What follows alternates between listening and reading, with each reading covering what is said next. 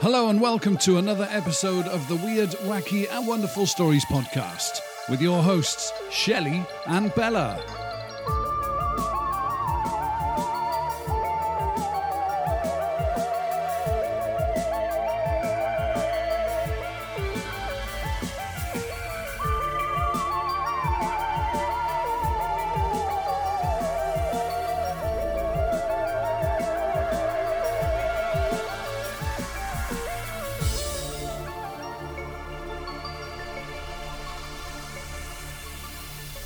Everybody, and welcome to episode 49 of the Weird, Wacky, and Wonderful Stories podcast. Hello, everybody. You know, one day I'm going to let you do the intro. I tell you No, no, no. It works better this way. Really? Yeah. Ah, okay. Are you sure? Yes, it feeds your desire to be in control. well, we talk about that later on, actually. Yes, we do. with the person that we're talking to today. Before we actually get into that, I just want to say, all joking aside, that this particular show ends up deviating into an area that we really didn't expect it to go into. So I have to say that I'm 100% proud of you, Bella. For the stuff that you actually share on this. Thank you. I think you have opened yourself up in a way that we didn't think would ever happen on this podcast. And, you know, I would just ask our listeners to be kind. yeah, yeah. It's that she has opened up some of her vulnerabilities in this particular show, and you know, I think that she should be praised for that and supported through that rather than you know any sort of negatives. We don't get we don't tend to get negatives anyway from our listeners, so I think we're quite lucky in that stage Yeah, or in that regard. definitely. Yeah. With that said, David is a speaker, teacher, and attorney, and author of the acclaimed Talking Back to Dr. Phil Alternatives to Mainstream Psychology, and his new book, Revisioning Activism Bringing Depth, Dialogue, and Diversity to Individual and Social Change. David spent eight years on the faculty of the University of Phoenix and has taught for the US Navy, 3M, psychological associations, and small groups. He's received notable awards for teaching, employee development, and legal service to the community. David completed graduate work in psychology at the University of Minnesota and clinical training at the Process Work Institute, where he's a diplomate and adjunct faculty member, as well as a member of the Ethics Committee and Advisory Board for the Master of Arts program in conflict facilitation. As a practitioner of process orientated psychology, a branch of Jungian psychology, he has worked with groups, couples, and individuals for over 20 years. He teaches and speaks on the topics of shame, nighttime dreams, weight loss and body image, diversity, social justice, and alternative psychological paradigms. David is a blogger for Psychology Today and the Huffington Post and counsels people internationally. And with all of those credentials, we got him to come on our show. Amazing. We did, and I'm sure you're going to enjoy this. Please welcome to the show, David Bedrick. Hi, David. Hey there, Shelley and Bella. Nice to connect with the two of you. How are you doing? You all right? I'm doing pretty good. There's a lot of snow on the ground. The sky is blue, and uh, I'm taking a week off of work starting right when I'm done with this, my last thing. Oh, I wish I was taking a week off of work. It's funny actually because I am actually off work at the moment as well. so uh, I'm right with you, David. Yeah, y'all just rub it in. So, can you tell our listeners a little bit about you, David, before we get started, just so that they've got an idea of who you are, how you're qualified, etc., etc.? Some credentially kind of things. Let's see. I studied psychology, didn't finish a doctorate at University of Minnesota, but then went back to a clinical training with now called the Process Work Institute. It's a branch of Jungian psychology. So it's kind of a branch off the of the Jung Institute in, in Zurich. They now have local schools, and I'm part of the the faculty of that school and on the ethics board of that school. I taught psychology for eight years at university. I also am a member of the Oregon Bar. I went to law school, graduated top of my class, practiced law for 10 years. But now I mostly I work I have a private practice where I do therapy and then I teach and write. So I'm working on a third book. Right. Excellent. Well, we wanted to chat with you today predominantly about dreams. Yes. Now, I got in touch with you because of actually something my daughter said. Now, she is currently pregnant, and she was, even though people were telling her that she was having a little boy, she was dreaming that she was having a little girl. So she went and had the scan, and the scan has now shown that she is, in actual fact, having a little girl. I am so excited. She then looked up online and found that actually there are reports of this being a thing whereby the mother will sometimes dream, or, or more often, sorry, dream the real sex of the baby. Do you hmm. know anything about that or? I don't know anything in particular about that particular finding, whether that's empirically validated or not. But what I do know is that some dreams have what I would call a psychic aspect. Psychic meaning they are accurate about some outer visible, observable condition. So some people might dream about the World Trade Towers in New York City in the US going down beforehand. So, for instance, or some people will dream about something happening to a friend or a loved one, and it turns out to be literally true. Literally, I mean, in the real world. But the other thing about dreams is that they exist in the quote unquote real world. That means the observable world.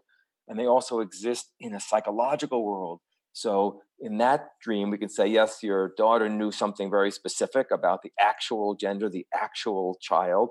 But then your daughter is also dreaming I don't know her, so I haven't talked to her. So I'm giving you a generality. I, maybe I talk to her and I find something different. But then she's dreaming about gender. She thinks it's a boy, but it's actually a girl. So that would be an interesting exploration with her. What's the difference between a boy child and a girl child? I would ask her and I'd have her talk about that and see what wants to be born in her. Does that make sense? Mm.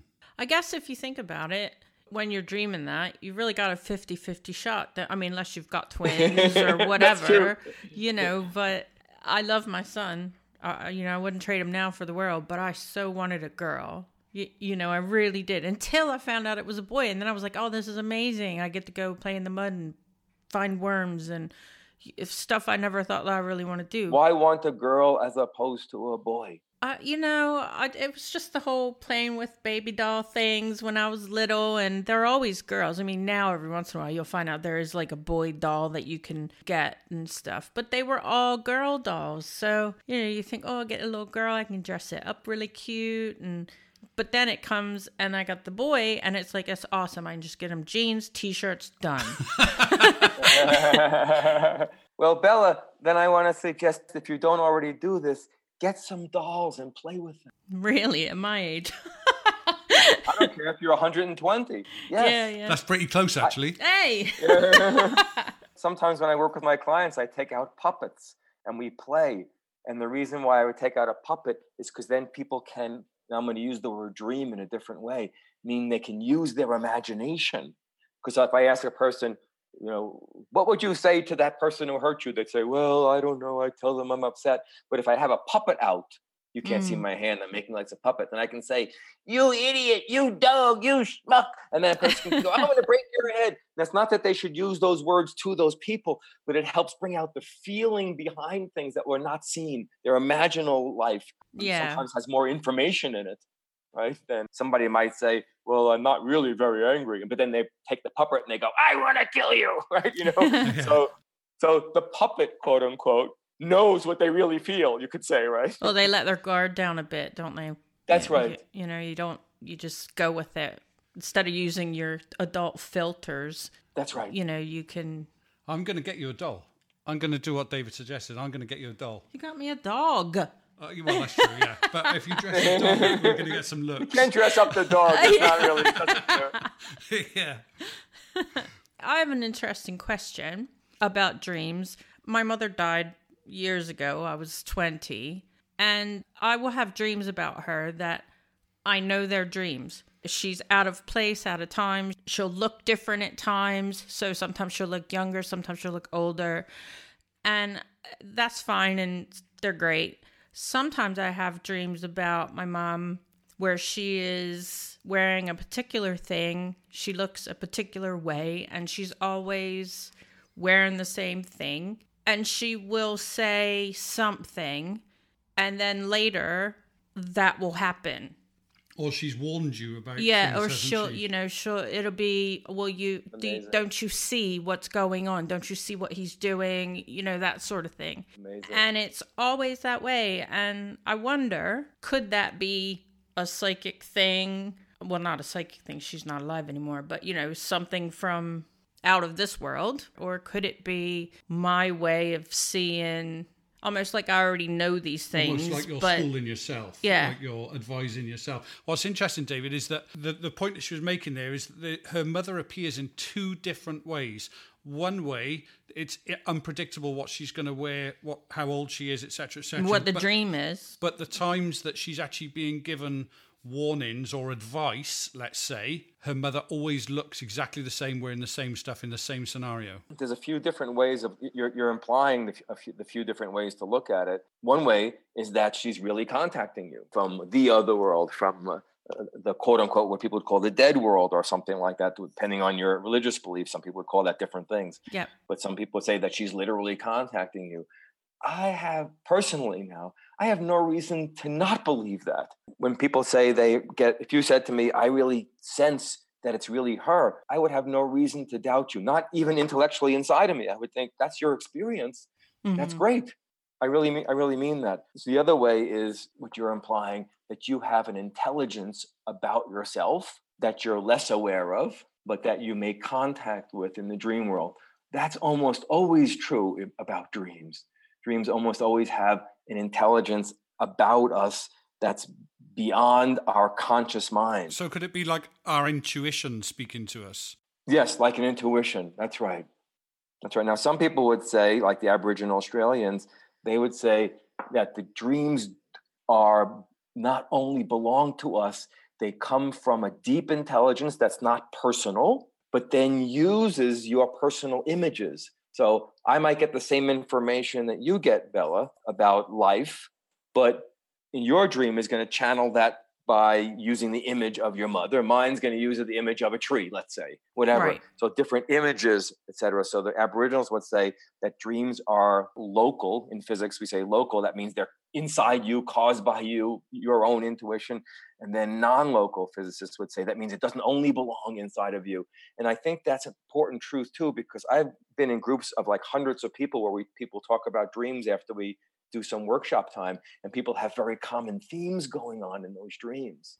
So Mhm. different images, but when people, we work on it, it makes sense to people. So when you go and you, uh, we go to the bookstore or the library, and you can even online, and you can go, oh, I had a dream about swimming, and then you can look up swimming, and it says, well, if you have a dream about swimming, it means this. Where do those sort of, Dream dictionaries. yeah, you know, where does that come from? I'm not a big proponent of the dream dictionaries. I think they can be useful sometimes because there are symbols that are common, but I like to connect with the person's association and experience feelings about the images that are in their dream. And sometimes it turns out to be very different. For instance, let's say you dreamt of a lion and you looked, I don't know what a, what a dream dictionary say, but but it might, it might say the lion is king of the jungle, right? Can let's imagine.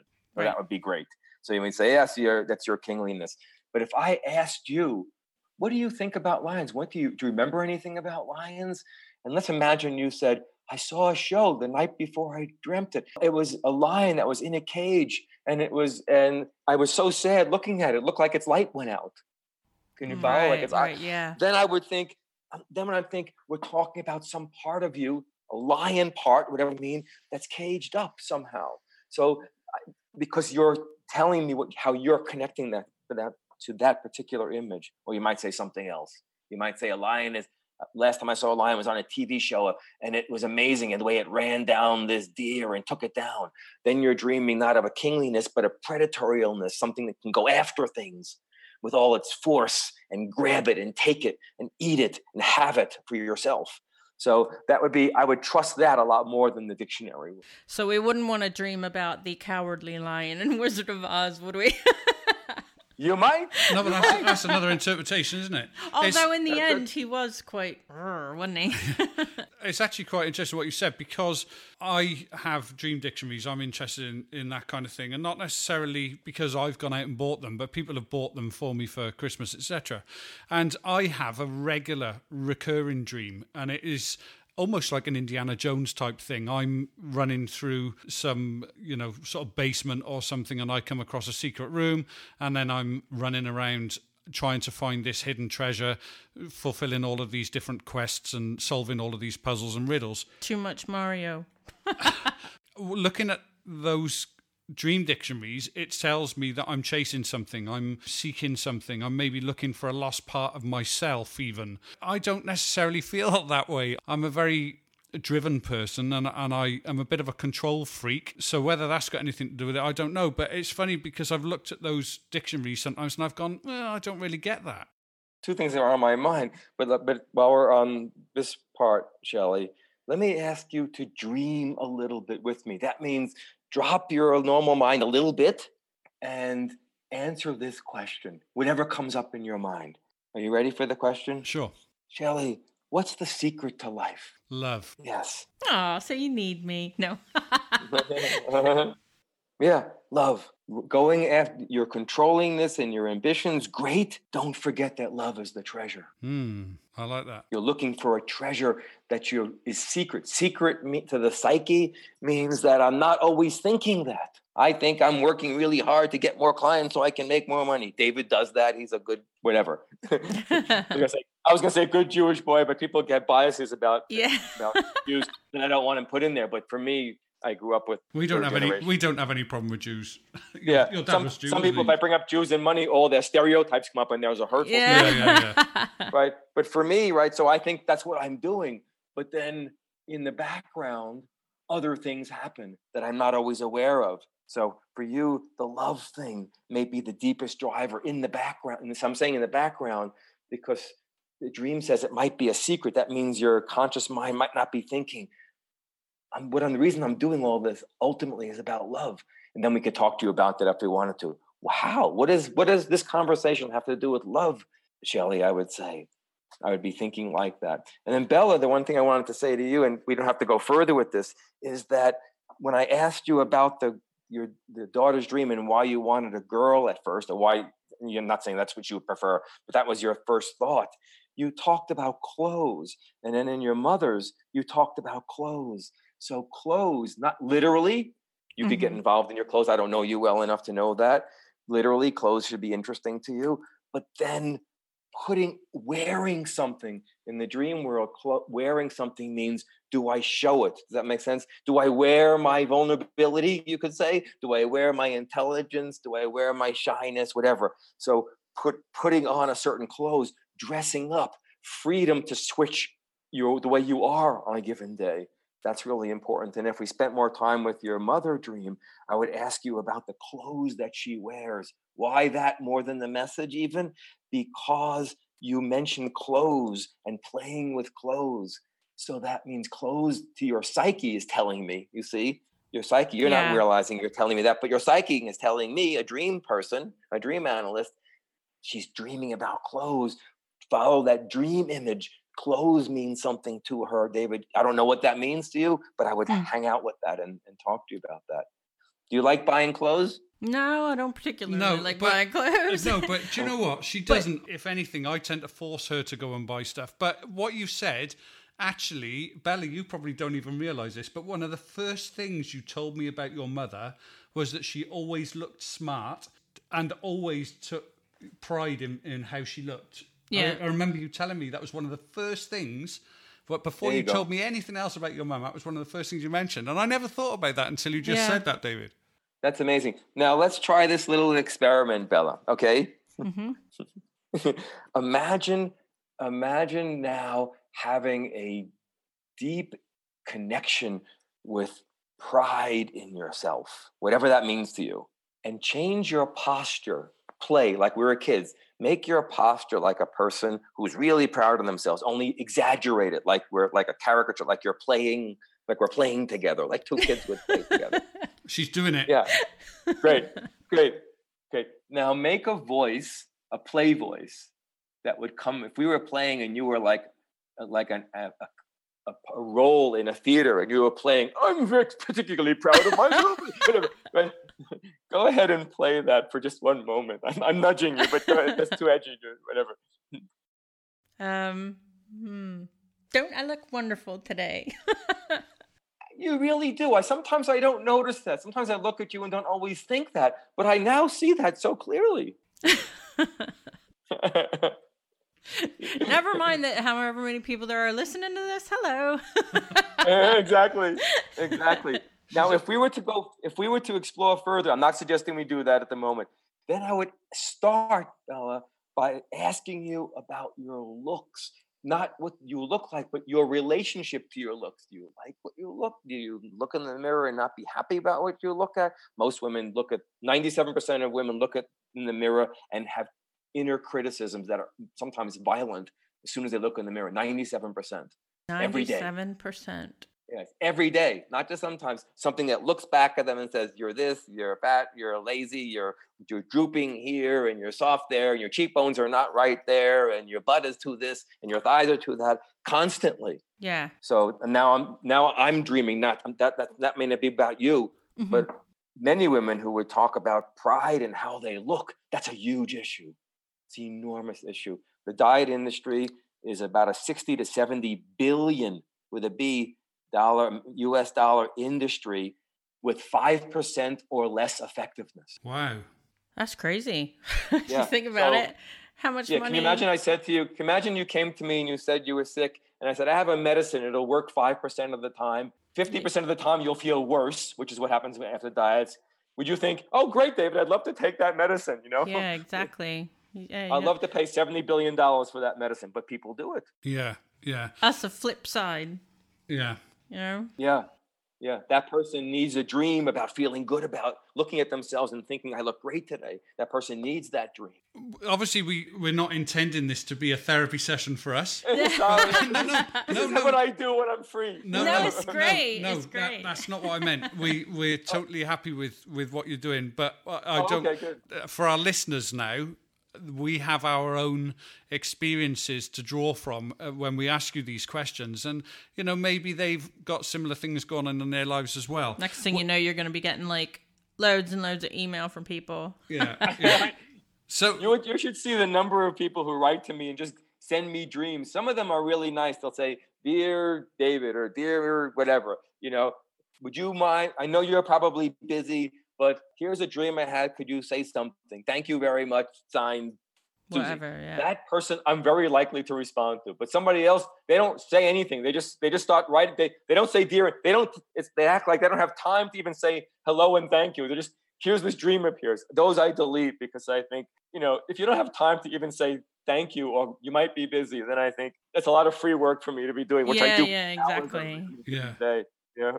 it's interesting. I've died in my dreams. Wow. If you look that up online, you know they uh, they tend to say, you know, if you've died in your dreams, that means that you're either going to die or or something else sinister like that. But we're all going to die. If you well, yeah, if you look at tarot, Bella does a little bit of tarot, just sort of looking at the cards and, and what they represent, and it's interesting. Really, Bella's got a, a lot of interest in psychology and that sort of thing, and as a result, you can look at some of these cards sometimes, and, and they are actually. a- Aside of the paranormal and occultish type thing, They're like archetypes of. they're archetypes of people and Yep. personalities. And the death card, for instance, in tarot, actually just means a new beginning That's right. and actually doesn't necessarily mean you know that someone's going to die. And you know on the old james bond movie they pull out the death card and then the music is you know? And it, it sort of builds up that that sort of feeling that the death card is bad. And i think that's given it a bad rap. Would you say the same sort of thing about someone dreaming that they've actually died in a dream or am i totally screwed? I would almost never connect a person dying in a dream with a literal death. Anyway, I don't want to give it, say things that'll scare people, but when people have like some kind of symptom, let's say that that they're not sure about, or they, you know, I have this lump, and is it is it cancerous, and whatever those kind of things, then people have don't then people almost never, when in that situation, dream about dying. They dream of other catastrophic things that are happening. Actually, Right. so so almost always when a person dreams, I'm saying almost because there's no one way. You have to listen to people and learn about them a little bit. So we're ta- we're talking in an absent of all that information. It's almost always true what you're saying, Shelley, that a person says, I died in a dream. Something is dying, something wants to be born. That's a psychological death. That means it's time for me to make a big change, or a big change is about to happen, or it's already happening and I'm not quite aware of it. That's much more that's much more the direction I would go with a dream like Yeah. that. Yeah. Something is ending. Something has ended. What has changed? If something was already over, but it's but it's still running a little bit, but basically it's already done. That's how that's how I would talk to you, Shelley. I'd say, what is it? And then I'd have you think with me. What's already gone? What's changed? What's no longer true for you? That kind of a thing. Mm. Yeah. And then you would look at what's coming your direction. Yeah. And then what would what would come in its place? If you said if I had a dream about about myself dying last night, I would say, Oh, my work hardness. I've been trying really hard since I was six years old to study and do well, etc. It's time for that whole pattern, that orientation towards life. I'm gonna try. Get that word? Yeah. Strain. Try. I'm not gonna enjoy. I'm not gonna explore. I'm not gonna be curious. I'm not gonna have fun. I'm not gonna play. I'm gonna try hard. Like life is a test. That that in me wants to die, meaning it's become less important as a way to live. And then more when you get on the on Zoom with me to play, to think with you, to dream and enjoy myself. Pretty cool, though. Yeah, Yeah. it's strange because I think people can look at dreams in a literal sense, and and I think what you're saying there is actually take a step back from the literal meaning of the dream and think, okay, what could have influenced me to have dreamt that, rather than trying to, like you said, follow the dream dictionary because the dream dictionary might be okay for the my neighbor, but might be totally different for me because my experiences, my background, my you know my interpretation on things is going to be different. Let's say, Bella and Shelley, that you went to sleep for, the, for two minutes right now, what, 30 seconds, and you dreamt, and you dreamt that your teeth were falling out. Oh wow! It's not a, How many times have we both had that dream? yeah. now, have you really? yeah, Yeah. both of us. Yeah. Great. Okay. See, see, and that's a psych. That's that's I call that dreaming. That's me being a little psychic. That I picked that for some reason. I'm not trying to be psychic and read into you, but that I mean, we could say I'm in a field where somehow that makes sense. Now, if you when you have that dream and you wake up, what are you thinking or feeling? Well, the first thing I do when I wake up from that is run my tongue over my teeth to make sure they're, still, there. um, but yeah, it- it's fear, I think, and shock, and yeah, fear that what's making them fall out. Why? Why did I dream that? You know, it's For me, I work in healthcare, right? So I'm fine with blood, anything, except I cannot stand loose teeth. Even when my son was small and his teeth would start to get loose and they'd wiggle, I would. uh, It is so disgusting to me. Like that's the one thing I cannot try to help someone with. I mean, great. Meaning now I'm understanding something about your dreaming. So now I'm going to tell you something about that dream. That, that that dream has usually almost always. I'm saying almost because somebody might come to me and I might explore something and learn something different. But almost always, people dream that for one of two reasons. Now I'm going to help you think about how dreams work. So if I started thinking about with people, what do teeth do? Now, if you were, if you were to pick up your hand and tell your whole audience, everybody pick up one of your hands and show me teeth, right? Now, what people would do with their hands is they're going to show me like a claw-like motion, like the fingers going up and down like their teeth, mm-hmm. right? yeah. Teeth do this thing. They chew, they bite, Yeah. They chew and they bite. And the mouth and the jaw is very powerful muscle, actually. You can put a lot of pressure onto something. You can grab it and bite down on the thing and hold on to it with your teeth like a dog, right? And you try to yank it out of my mouth. I'm not going to let it go, right? I, I got my bone. I'm not going to let it go. So sometimes people dream of losing their teeth when they're needing more teeth. More teeth meaning grab, bite, bite down, chew, break it off, hold on to things, that kind of an energy. But more, more often, what people are dreaming of is the need to loosen up and let go. Why does that make sense? Because the normal mind says, oh my gosh, I'm losing my teeth. This is bad. I'm scared. This is no good. But the but the psychological mind, the dreaming mind says, you're freaked out and worried and bothered by those are the two ideas you two bring in. Your normal mind is bothered by, fearful of loosening up, having loose teeth, not grabbing so tightly, becoming even looser, being even weirder and wackier than the two of you really are in your lives. Loosen up, drop the control stuff, loosen up, let the teeth fall out. That's not literal teeth. But the wonderful thing about that dream is that it's showing, it says, you think of, let me tell you about something, dear friends, that you think you need to have teeth, holding on, grabbing, biting. But that you're worried about if you would loosen up. So the dream says, here's a great image for that because I know if I give you the tooth falling out dream, you'll instantly think I need to hold on and make them and glue them in so that they're really strong. right?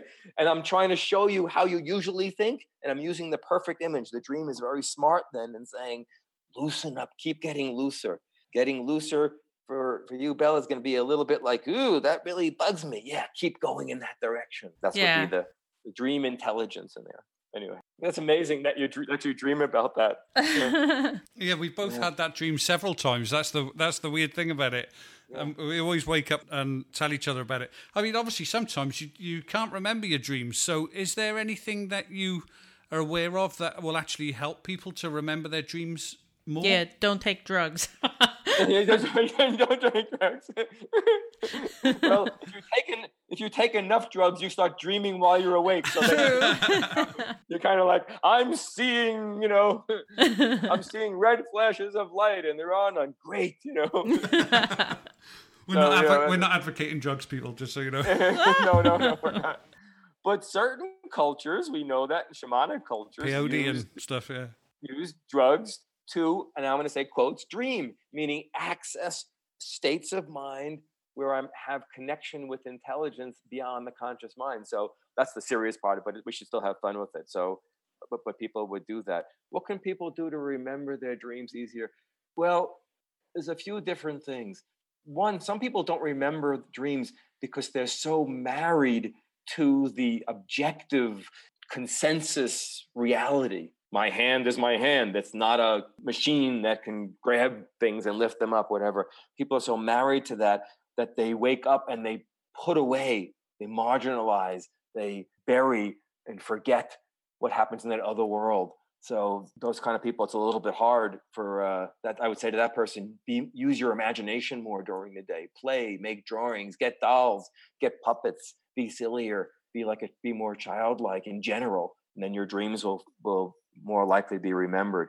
But some people find that if they keep a little recording device, whether that's a pad or a computer or or a, digital recording, by their bed, and then say to themselves, "I hope I tonight I would like to wake up after I dream so that I can write this little nugget down." Or I'm going to stay in bed for a couple of minutes before I get to bed keep my eyes closed and let myself still be in a dreamy state to see if I can remember a dream. Hmm. If people say that kind of thing to them, it's almost like they're making friends with that dream world, and it's more likely then to connect with the conscious mind because they're still having dreams. It's just they don't remember, as you as you're suggesting. I know that with myself, if I have a dream and I wake up and I try and go over it, you know, I, I, as you said, I lay in bed and I think about the dream that I've just had. I'll remember it throughout the day and beyond. But if I yes. wake if I wake up and remember a dream and then don't really pursue it, by midday I've forgotten it, it, and I've actually got to really, really try hard to recall it again. Is that something to do with the way the mind works in processing memories? Yes, because the dream world is a world that's not only available to our conscious mind. We drop the right, we go to sleep, uh, we're no longer conscious, right? So something else happens that we're not conscious, we're unconscious of. This whole other world begins to show itself. So now you wake up, you're moving from a from a world that's not conscious, you could say unconscious or shadow world or dream world or the other world or spirit world, depending on what your theories are, but you're waking up out of that world, walk moving into your conscious mind. So there's a little bit of time between those two periods. I wake up, I'm still groggy, I'm not really in my full conscious mind. I'm not really thinking about what I have to do today yet. Maybe that lasts for two seconds, maybe that lasts for 10 minutes, depending on the person. So if you're still in that dreamy state, you're closer to, if you can imagine a continuum, you're still closer to that world a little bit. Some people right. say that children, very young children, and then very old people are similar and then uh, the reason is because the child, the young child, some people would say, is still closer to the other world because they just came from that, and the older person is close to that world because that's where they're going. But then in the middle, we think of reality. This that's is me. Interesting. This is David. Yeah. Poets who write about that and spiritual ideas that write about that. Yeah, what are you going to say, Bella? No, I was just thinking that's really interesting. I never thought about it that way. That younger kids, I always thought that younger children were just innocent. They didn't have too much of this sort of other stuff saying that, you know, there's no such thing as, you know, bubblegum fairies. So they can dream about a bubblegum fairy and they like totally think it's true. And, but then you get older and, you know, it's different. But what, and then when you are old, your mind, unfortunately, you know, you start to lose your sense of you, really. You're able to see things again, maybe that you couldn't when you were younger. So that I never really thought about it, but because I, I work in care, you know, and so I'm around a lot of elderly people. Yeah, it's kind of neat. Some people will start losing their memories. You could call that Alzheimer's or other kinds of things, right? They'll start losing their mind, the normal mind. Yeah. That's difficult and painful and painful for families. I understand all that, you know, so I'm not minimizing that or romanticizing the difficulty. And that person is able to dream a little bit easier. Let's imagine, again, I'm not romanticizing that and saying, and it's, and so isn't this wonderful? And it's not painful. It's very difficult for people and very Yeah. difficult for families. But then that person might, their mind is acting as if the things that happened yesterday don't really matter anyway. Things that happened a long time ago are much more interesting because they're stories and uh, and those kinds of things. When my mother was in her last months, probably about a year, and I don't think she would have been diagnosed with Alzheimer's, but she was she was losing it. She would sometimes look at me and not know who I was. Even I Yeah. remember I once went to visit her, and we went out. To, my mother liked to gamble, so we so and she I went to visit her. And her boyfriend picked me up with her and took us to a casino so we can have dinner. Most, but in the background, so my mother could Yeah. play poker. Right. So we went to the went and had dinner, and my mother went to a poker table, and I walked around the casino looking around. And then I went back over to her. I went. I, I approached her, and she grabbed her purse, and she said, "What are you doing here?" Right. Mm-hmm. and I said, "Oh, I'm sorry." And she said, "Where's my son?" And I said, "I think he's going to be here soon. Maybe we can, we can find him." So what I'm doing with her is I'm entering a I'm going to call it a dream world, meaning another world, a world where David is not only David, and, he, and her mind can see me in different ways. Now, one, if it, if it were my brother, he would have been like, "Mom, this is David. You know, what are you doing?" You know, he would have tried to correct her. Yeah. Right? Fine, that makes sense. I understand why people would do that. But she's getting close to dying. Her regular mind is not so interesting anyway to me. And we had great conversations. And I'd say, What's your son like? Oh, he's like this. Oh, and- and sometimes I'd call her up when I wasn't around her and we'd make up names. I did I didn't call her by her name. I made up names for her. We'd go on trips, we'd go on cruises together and drink martinis. We were having a blast. Yeah. Why not? Why not? Why should I sit there? She's she has a few months to live. What should I should I try to get her to think clearly? Why? She spent And the whole life thinking clearly, you know? That is the place where I'm working. That's how we are sort of trained now to go along and just be in this person's world and let them, you know, if they loved babies, let them have a baby doll, like you said, and they carry it around and they think it's great. But years ago, too many to remember, when I worked in care, it was different. And they used to teach you that you're supposed to orient them, or at least try to orient them to time and place. But I Yeah. can see now why it works. And it is a nicer, uh, like a more humane way to let the person just be happy. Just let them. It's distressing for them, isn't it? Because you then enter them into the state where they're confused. Hang on a minute, what are you doing? You're telling me that you are my son, but I don't remember you being my son. And then they you know, get. Yeah. and then they feel bad because didn't Right. remember, you know, and you're just throwing a whole load of confusion and everything in their way, aren't you? Which, as as you said, David, you know, why would you want to Yeah. do that at Why the end not? of their life? Why not dream with the I'm calling it dream now. I'm using that term in a in a broader Yeah. sense. Why not dream? Use my imagination. I had really profound conversations with my mother that were really sweet. They were some of my best memories. I really mean that. We had the sweetest time together. We went on little trips together. We had conversations that we would never would have had when she was more having her mental faculties. They were much kinder. Also, we didn't have an easy relationship, and we, they were playful. So I really cherished those times. Yeah, I can totally see that. And then we can say, according to your show, what's what's real anyway? And I understand, you know, this is it's now 145 my time and if people are going to pay me they have to write this much money. I understand those those kinds of things. But if we get too gripped by that world this is the literal this and this is the literal that then we're not i'm i'm playing with your name but we're not weird and wacky enough having fun enjoying life remembering that love is important more than our work all these other wonderful things that are available to us. One of the reasons why we started doing this show was so that we had a common interest so we could spend more time together. So yeah i mean i totally yeah we totally get that. Again not therapy for us but i do have to uh, mention this because i've been trying to get bella to change some of her habits and maybe you might tell me you that can't change me. Uh, maybe you're going to tell me david that i'm doing totally the wrong thing. I don't know Bella? You're doing totally the wrong thing. Okay, okay. Damn. That's easy for me to say. yeah, cheers. Anyway, it's lovely speaking to you. Bye. No, um, Bella loves watching these true crime things on TV, and she watches what? the. Hang on a minute. Let me finish. Right. And she don't don't let him finish, Bella. and she she watches no because she knows what's coming. She watches everything to do with these murder shows and these serial killer shows and everything. And not that I think that she's psychotic in any way at all. Uh, that's that's not the thing. She what she finds interesting is how these people are caught and how they almost always trip themselves up. They tell someone that they shouldn't tell, or they do something ridiculous like they'll commit the so-called in quotes perfect crime and then they'll drive away in a car that's not insured and it's picked up on some kind of ANPR camera or something. But what does happen and we're getting to the serious side of this now is that Bella has I would say and correct me if I'm wrong Bella but I would say probably 80% of her nights sleeping are with nightmares. To the extent that she is screaming in her sleep. She's on a lot of medication that may. I don't tend to remember a lot.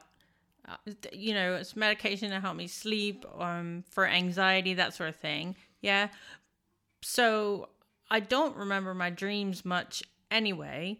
I'm having to, during the night, I'm having to wake her slowly and with calm, reassuring words because she is screaming to the point where Bryce, oh, her Bella. Bryce, her Bella. son, who is sixteen, is petrified at what might be happening to her. But I mean, they go in cycles. I mean, I can go for months and be fine, and then all of a sudden I'll have loads of them. You know, loads of nightmares. But she oh, doesn't. Oh, that's, that's... She doesn't even tend to remember them. But I think and I might be totally wrong. I think a lot of it is because she is pouring these serial killer things that are re dramatized on the screen. And she's watching them constantly, and, and I worry that she's actually. I don't think I don't think that's the reason. Okay. Sorry, I, I don't mean I don't mean to be more. No, no, that's more, good. More no. I don't think that's the reason. I think the re now, Bella, I'm talking about you without knowing you, right? Yeah. But it so so you have to then take everything with you know that proper grain of salt, meaning it resonates me, it doesn't resonate. Because if I actually spend time with you, even if it was 20, 30 minutes talking with you, or 15 minutes about this, I would know something that I don't now know. It's yeah. very important to me ethically because too many people advise people based on very simple things without really even spending a preliminary amount of time. So I have to, I want to say that ethically, if, the, if there's an audience, quick, quick answers sometimes can be right on, but they should but ethically one should take time before one deals with yeah, a serious issue yeah. and really you know just like if i came to you for the medical thing and you and you say oh yeah i've seen that cough before it probably means this you probably would want to say but let's check it out a little bit longer right yeah. You know? so, I, so i just want to say that but now i can tell you things i know about patterns that i've seen in other people that might apply so that's what i can do with that story and and the patterns that i that a pattern that I've seen that connects to what you're saying is the same thing that compels a person to have a habit or watch a TV kind of a show or eat a certain kind of food, the certain the same thing that compels the habit is in the dream. It's not the, it's, the habit is not causing the thing. The TV is not causing the thing. The, the interest in the TV show is the same thing that's compelling the dream. They're both being generated out of the same concern, psychology, thought. Does that make sense so far? Sort of. I'm not sure. so, so you're saying, David, that the interest, the reason why she watches the shows, i.e., the how they got caught, that sort of stuff, is is the same thing that is driving the dream. So it's again that interest in being caught, etc. Yes, that's right. Let's um, let's um, imagine now, Bella. This is this is this. If this has anything to do with you, it's only by accident. I'm not trying to be yeah, accurate yeah. about that. So I'm just, now I'm just thinking about clients that I've worked with and things like. I'm so seriously, I'm not trying to be clever with you. But yeah. let's say a person had had a certain kind of violent history, let's say in childhood. Mm-hmm. Okay. And let's say that that let's say that history was denied or dismissed. That didn't really happen. That's no big deal. You're making stuff up, which that's that's pretty common actually. Yeah, yeah. Right? That somebody tries to change the person's mind you're making things. What's happening to you? You're some kind of weird. You got some kind of psychological problem. You're paranoid. So now I drum into that child by with powerful forces. That could be parental forces that can do that, right? And now the child doesn't know, doesn't believe themselves. But the psyche, the dreaming mind, the unconscious mind is still looking. Something happened. What the heck yeah. was that? Now that mind will generate all kinds of things, habits, nighttime dreams and all that kind of stuff. And one possibility for that kind of dream, now I'll be specific for you, Bella, one kind of possibility is that there's a crime that you really should find out what it is. Now, now I'm not suggesting that's a violent childhood crime. A crime could be that you lost a part of yourself. When, when I was, I'm 63, when my first, my first marriage, I, I no longer married to that person. My first marriage, I, we, I was a writer and poet but I wanted to be a good husband and an income earner, and I put away all my writing for years. In the psyche, that's a crime. Can you follow? What yeah, happened? Yeah, because what what happened to that writer? It, how come it took him till fifty to go back and start writing again? That's a kind of a that's a crime. Like I lost a part of myself. I didn't know that, but my psyche might be dreaming of somebody who stole that. They yeah. stole something maybe. So it could be a literal thing or it could be a psychological thing. But if we explored more, I would say we have to now be dreamy. What's the crime? If there was a crime that happened in your life, what would it be? And you have to be imaginal now. So it's not only literal. You might know literal things might come up to you right away. Yep. That's great. I always thought this, but people told me this wasn't true. Or I had a gift and I'm not using it. Or I have a secret love with something that I don't really share with people or something like that. There's a crime. And then there's a question should that crime be caught? Aha, I know what's happening now. I should go back to my writing. I shouldn't give that up in my next relationship. Should I catch the crime? Yeah, I get or, it. Yeah. Or do I need to get away? Oh, you got something already. Yeah. Mm-hmm. oh, good. You can say it or not. oh no, just just just past stuff. Yeah, I get it. It makes a lot of sense really thinking yes. about it now. Catch that crime and believe yourself catch it, catch it, police it, find, dig into it in your mind or some details, and believe it, and tell the story to Shelley like as tell it like this really happened and this is what I know and I sometimes doubt that but I got to be specific about that my dreaming mind is not going to let me get away with being half conscious about that it's not good for me yeah mm-hmm. yeah can can I just ask is this to do with the story you're actually telling at the minute the one that you're writing yeah. yeah, but it's interesting. Bella's actually in the process of writing a book at the moment about her past. So I'm not going to go into it now because I, it's a painful thing that I'm sure she doesn't want to discuss now. But but yeah, and I want to be protective, and we want to be Bella. No, I hope no, it's, it's But take care of yourself and what's right for you. Just want that's that my ethics would say you should decide what's comfortable and what's right for you, not me or anybody else. It's all to you. But yes, that's writing that story. That's it. That's the crime drama. Out the yeah, I was I was saying to Shelley that I want to do it and it's really cool cuz when telling it when I'm working on it it I feel good but at the same time I walk away from it sometimes and I just feel really like raw Yes. you know Yeah, but I reliving, actually she's reliving the things through. but I really am enjoying writing it, and I know that I think it's something that everybody's going to find interesting, obviously, or I wouldn't actually write it for. Although you can write stuff just because you want to Well, write it. you can't initially started writing it and said that even if I don't, even if this doesn't go anywhere, I think it's going to be good for me. yeah. So, Yeah. but I am enjoying doing it. It's really Take take time after you do some writing and before you go to sleep.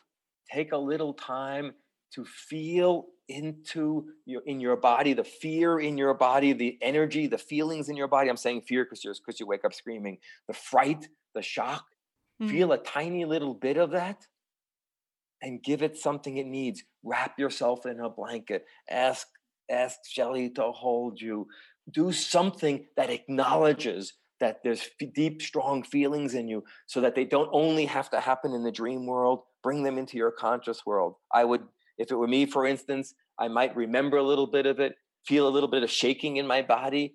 I take a blanket and wrap myself really tight in that blanket like a like a swaddling yeah. and, and hold myself for a few, and shake for a few minutes. Even if i have to consciously shake my body a little bit just to just so that i have a little bit of that experience because the dream is saying those experiences are in you but they're almost too much too strong or you're not fully conscious of. You're not them acknowledging it, how it's making. that's right so help yeah. them let's help your conscious mind know i know that this is happening even if i'm not fully in touch with it even if it's a few minutes yeah Val, I just want to say it's really brave to talk about those kind. It's a big thing to talk about those things. It's a kind of a. eh, Some people feel will feel vulnerable or naked, is the you know not physically naked, but being seen. So I just want to say thanks for talking about that and take care of yourself. It's really important to me because those are big experiences and how they're treated is very very important. So make sure that they're treated by me, by anybody, in a way that I don't, There's not one way to treat them. In a way that something inside of you says this is good for me. I never really thought, as much as I like psychology and I watch a lot of shows and I read a lot of, you know, things, and my son is actually really interested in it as well. But I gotta say, even though I know I've I remember when I was in college and they would talk about how dreams have a lot to do with your you know your thoughts and your unconscious and blah blah blah. I never really thought. Well, I've never actually seen it f- almost from a therapeutic angle how you can use the dreams that people have to you know to try to get to the bottom of things. Yeah. Usually, I mean, you you know, you go to counseling and then you go, oh, you know, I'm getting divorced and I feel inadequate and blah blah blah. And I get that, you know, you're speaking to somebody about something, you're giving them that, but I never really thought of, well, what are you dreaming? You know, Yes. Well, I- well, I well, there's just- there's a lot of psychology. I'm sorry, I cut you off. F- Finish it. Oh no, Sorry that that's it really. Just I never Okay. really thought of you of dreams as being that sort of It's almost like coming in the back door, isn't it? yeah. Yes. Yeah. So um, much much psychology is not what I would call depth psychology. Depth psychology has its roots maybe in Jungian psychology and things, but depth psychology meaning I'm going to look deeper into things that people are less conscious of. Some psychology is more behavioral. That's fine. It's sometimes very useful. Some psychology is purely cognitive. Let me change your thoughts and things like that. There's positive psychology, getting people to think really more positively, and all kinds of different psychological approaches that aren't depth oriented. I'm presenting to you a depth oriented, meaning I'm going beneath the surface of the conscious mind. So that means there are things I need to know about you that you can't tell me directly Right. because you don't know them. I don't know those things about myself. I can't tell you if you ask me how I was feeling. I might not know some of those feelings. So then, so and then some people would say that doesn't exist or it's not needed, etc. That's fine. But then I would say, from a depth point of view, that I want to know something about that unconscious mind, and the, there's different ways of accessing that. Nighttime dreams are ways. Then your dreams are going to tell me something that you might not be able to share with me consciously, but your dream is going to tell me something, right? That I could explore the teeth or the clothes and so- something like that. The dream saying, try that little back door, as, as Shelley was saying, that might take you there. So I would do that. And then I would be aware of how dreaming this the imaginal things the weird things the weird wacky things that happen that don't seem to make sense i can also use those as like dreaming information in ways things that come up by accident things that we jokes that we make that we giggle about lights going off in my room when you say something or a fire engine coming by with sirens. I can take these things as potential doorways into information that the conscious mind, meaning you and me sitting here, might not present to each other. Well, is that how you, in your counseling, is that the approach that you use, or do you adapt it to obviously to the person, or? I adapt to the person, but I'm depth oriented, which means I'm always listening to the person's statements and I'm always listening and looking for information about the person that they don't know yet about themselves because I want to help them get to know themselves. Like the things that they're not saying rather than a lot of the things that they are The things they're not saying. Yeah. A person says, I ask a person, can I ask you a question? And they and somebody goes, Yeah. That's a no. That's a no. Can you follow? Yeah. That's a person who that's a person who doesn't feel free to say no. So I'm hearing their yes, but I'm also hearing the hesitation. And that's something that is not only happy answering that question, and behind the hesitation might be something much more interesting than the answer to my question.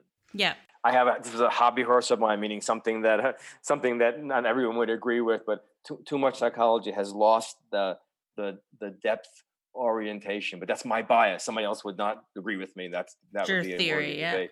yeah, but but some but psychology has been has gone very quickly to to uh, diagnoses literally labeling which sometimes sometimes helps people by the way i'm not only against that but then we do that to ourselves. Oh i didn't do this i'm a procrastinator. Oh, i don't do this i'm lazy. Oh i'm undisciplined. People constantly throwing these ideas about themselves and they're almost never right. Mm. those ideas are almost always superficial and and lack any deep under deeper depth understanding what a person's really doing. So we're constantly walking around having ideas about ourselves that are superficial and and sometimes shaming oh that's because i'm screwed up in some way that's why i keep eating food and getting bigger so people have constant ideas like that that are i said they're not helpful actually ideas they usually they often have mixed with with uh, with shame yeah. Okay, David, uh, really enjoyed your insights today. Definitely 100%. And I think Bella's probably going to be giving you a call after this. Um, where can other people find out about what you do? And I know that you've got some other work that you're currently working on as well. Can you tell us a little bit about that before we go? I'm actually, as I speak, I'm looking up my website to make sure I got it right. Okay. I couldn't remember it was important. .com or .org. So my website is David, and my last name is Bedrick, B E D R I C K, like bedrock, only it's Bedrick. Yep. So davidbedrick.com. If, if people are on Facebook and they and they look for me, David Bedrick, I write almost every day. I talk about social issues and psychological issues, and sometimes there's hundreds of people get involved in a dialogue about some topic. It's really interesting. So Facebook is a good way to do that. I think I might have to look that up then. Yeah, friend request me, and then you'll and and you'll see some cool discussion. Some people get their therapy just by coming to Facebook and dialoguing with me. I, I give about two plus hours a day, five six days a week to whoever wants to come and chat Wow. about whatever. As because my rates that work with me privately are rather expensive, so I do things. I make videos for people. I do have discussions with people. Uh, do things that where people don't have to pay. My Oh, current that's int- project, that's really cool. yeah, it's kind of a way for me to work out the ethics of how can I charge a bunch of money for my private sessions, Yeah. and then there are people who can't afford that. What do I do? So I try to make opportunities like writing books that people don't have to pay a lot for, or coming, or there's lots of videos. If you put my name in in YouTube or things like that, you'll find lots of videos of me teaching on different topics. I'm currently working on a book on uh, body shame, eating, diet, and body shame. Consists of 17 stories, people that I interviewed and then did counseling sessions with, and then talk about their issue and give a psychological uh, view of that.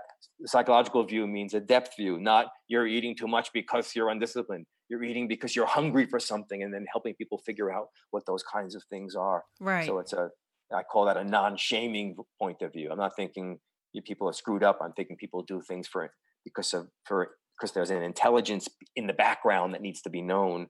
So that's what I'm currently working on. I teach a six-month class on on dealing with shame, because shame is such a huge variable and shame stops people from getting to know themselves more deeply. So shame to me is the major barrier to get to know yourself because if I because when shame's around, I have simplistic explanations of myself and I don't really explore who I am and get to know them. So that's an online program. I'm starting the next one in April. So people from all around the world join those for three times a month for six months and get a pretty extensive training and work in all these different dreaming methods to get to know ourselves outside of the veil of shame, I call it. Very interesting. Excellent. Well, we'll definitely make sure that we include that in the show notes. So, our listeners, if you need to, just have a look at our show notes. You'll find all of the information that David's given us in terms of how you can contact okay. him and the information. And also, we'll put a link to the books that you've got out currently as well. Yeah, I have two books. One, Talking Back to Dr. Phil was my first book, which kind of goes through 19, I think it's 19 episodes of Dr. Phil and says, here's what he did, here's a depth orientation. And my second book is called Revisioning Activism. It's more about social activism, racism, sexism, anti Semitism, things like that, and how to look at that from a psychological point of view. Awesome. Really fun talking to the two of you. Thanks for being yeah, open and vulnerable been... and sharing your own dreams and and thinking about dreams together. It's a it's a really fine thing. I no problem. Well, we really enjoyed having you on, and it's this is a little bit out of our norm, but I think it was a definitely a refreshing change. yeah, it? I think it's awesome. Yeah, it's one of my favorites. oh, great! I wanted to be I wanted to be your very favorite, or I'm not hanging up. that's the t- that's that's the child in me. No, yeah. I have to be the very favorite, number one, not not, period. okay. Let's explore that, David. no, I, I think I need to later. Thank you very much. Thank okay, you. have a good yourselves. one, you guys. All Bye. Bye. Bye. That guy just makes you feel good, doesn't he? Well, yeah, he does, but the show was not supposed to go that way. it wasn't. It wasn't. And but I mean, that's what makes it kind of a good show. Because if you follow a script all the time, then it just gets boring, doesn't it? Exactly. And it would be very easy for us to just work out a load of questions and sit there and go to that script, as you said, you know. But then uh, I don't think that sometimes interviews flow in the same way. Sometimes you need to be able to explore different things. And I think it was fantastic that he actually he actually took the time here in this to divert what he was originally going to speak to as well. I mean, he could have spent the whole show just plugging his books. And... Yeah, or just plugging his books, but he didn't. You know, he, he was interested in, in you and. Of course he was. I'm interesting. Of course you are. No, actually you are. Mm. No, honestly, you are. I'm a deep well. well, well, you're deep. we really appreciate David coming along and speaking to us for that interview. We've actually we're putting the ending on now after the fact. Okay, so I just want you to know, listeners that may be concerned, we've gone back through it and we've made sure that everything that actually goes out is stuff that that Bella is absolutely one hundred percent happy with sharing with you guys. That's I um, gave my full one hundred percent stamp of approval. So if you want to find anything more out about David Bedrick, then you can go to our website, www.weirdwackywonderful.co.uk, where you can also listen to all of our tracks, but you can find out that little bit more information about David, see a nice picture of him on there that he sent us, and follow the links to his books and his work. We will catch you on the next show where we will be talking to Dr. Michael Masters. But until then, stay extremely weird, weird wacky, wacky, and, and wonderful. wonderful.